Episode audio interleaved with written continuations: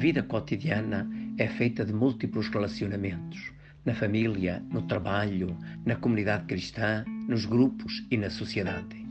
Por vezes, custa suportar-se uns aos outros e surgem tensões, conflitos, feridas e desilusões. Como prevenir, evitar e curar tudo aquilo que afeta, enfraquece e pode levar à quebra das nossas relações? No Evangelho da liturgia de hoje, em São Mateus, capítulo 18, versículos 21 a 35, encontramos uma palavra que é luz para manter sãos os relacionamentos. Escutemos. Naquele tempo, Pedro aproximou-se de Jesus e perguntou-lhe: Se meu irmão me ofender, quantas vezes deverei perdoar-lhe? Até sete vezes? Jesus respondeu: Não te digo até sete vezes, mas até setenta vezes sete.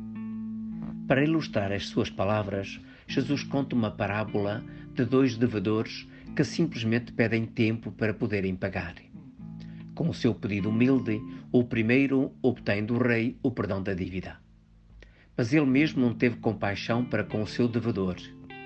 Sabendo disso, o rei voltou a chamá-lo, censurou a sua insensibilidade e cancelou-lhe o perdão.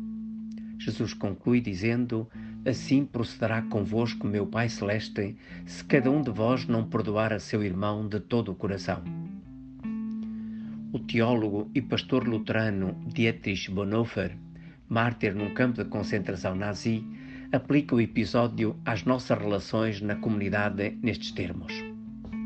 O que conta é suportar o outro em todas as facetas do seu caráter, inclusive as difíceis e desagradáveis, e calar os seus erros e pecados, também os cometeu contra nós.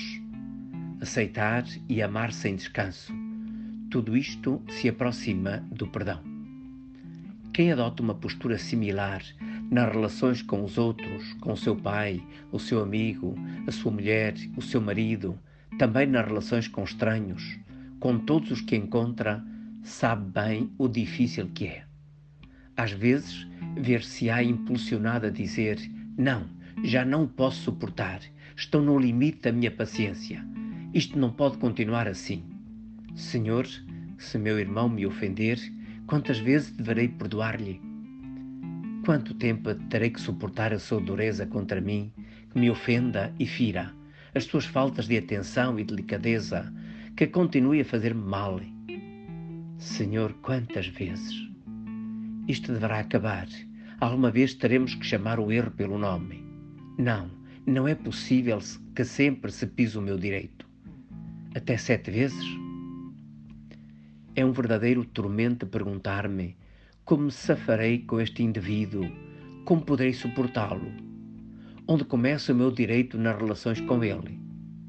Já sei, façamos com Pedro, vamos a Jesus, vamos sempre pôr-lhe essa pergunta se nos aproximamos do outro ou nos perguntamos a nós mesmos, ficamos desassistidos ou a ajuda recebida será fatal. Jesus, sim, pode ajudar-nos, mas surpreendentemente. Não te digo até sete vezes, responde a Pedro, mas até setenta vezes sete. E sabe muito bem que é a única maneira de o ajudar. Até aqui, Diotriche Bonhoeffer. Só o perdão, de facto, cura feridas e faz nascer e fortalecer os relacionamentos. Estes, porém, só se mantêm através do amor recíproco. Como fazer então? Escuta a sugestão de Chiara Lubick.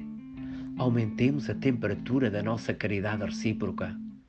Que até mesmo um simples sorriso, um gesto, um ato de amor, uma palavra, um conselho, um elogio, uma correção dirigida aos irmãos no momento oportuno, revelem a nossa prontidão de morrer por eles. Que se veja o nosso amor, certamente não por vaidade, mas para garantir a arma poderosa do testemunho. É deste modo que nos esmeramos nos relacionamentos eles se tornam fonte de alegria e de força para nós e para os outros.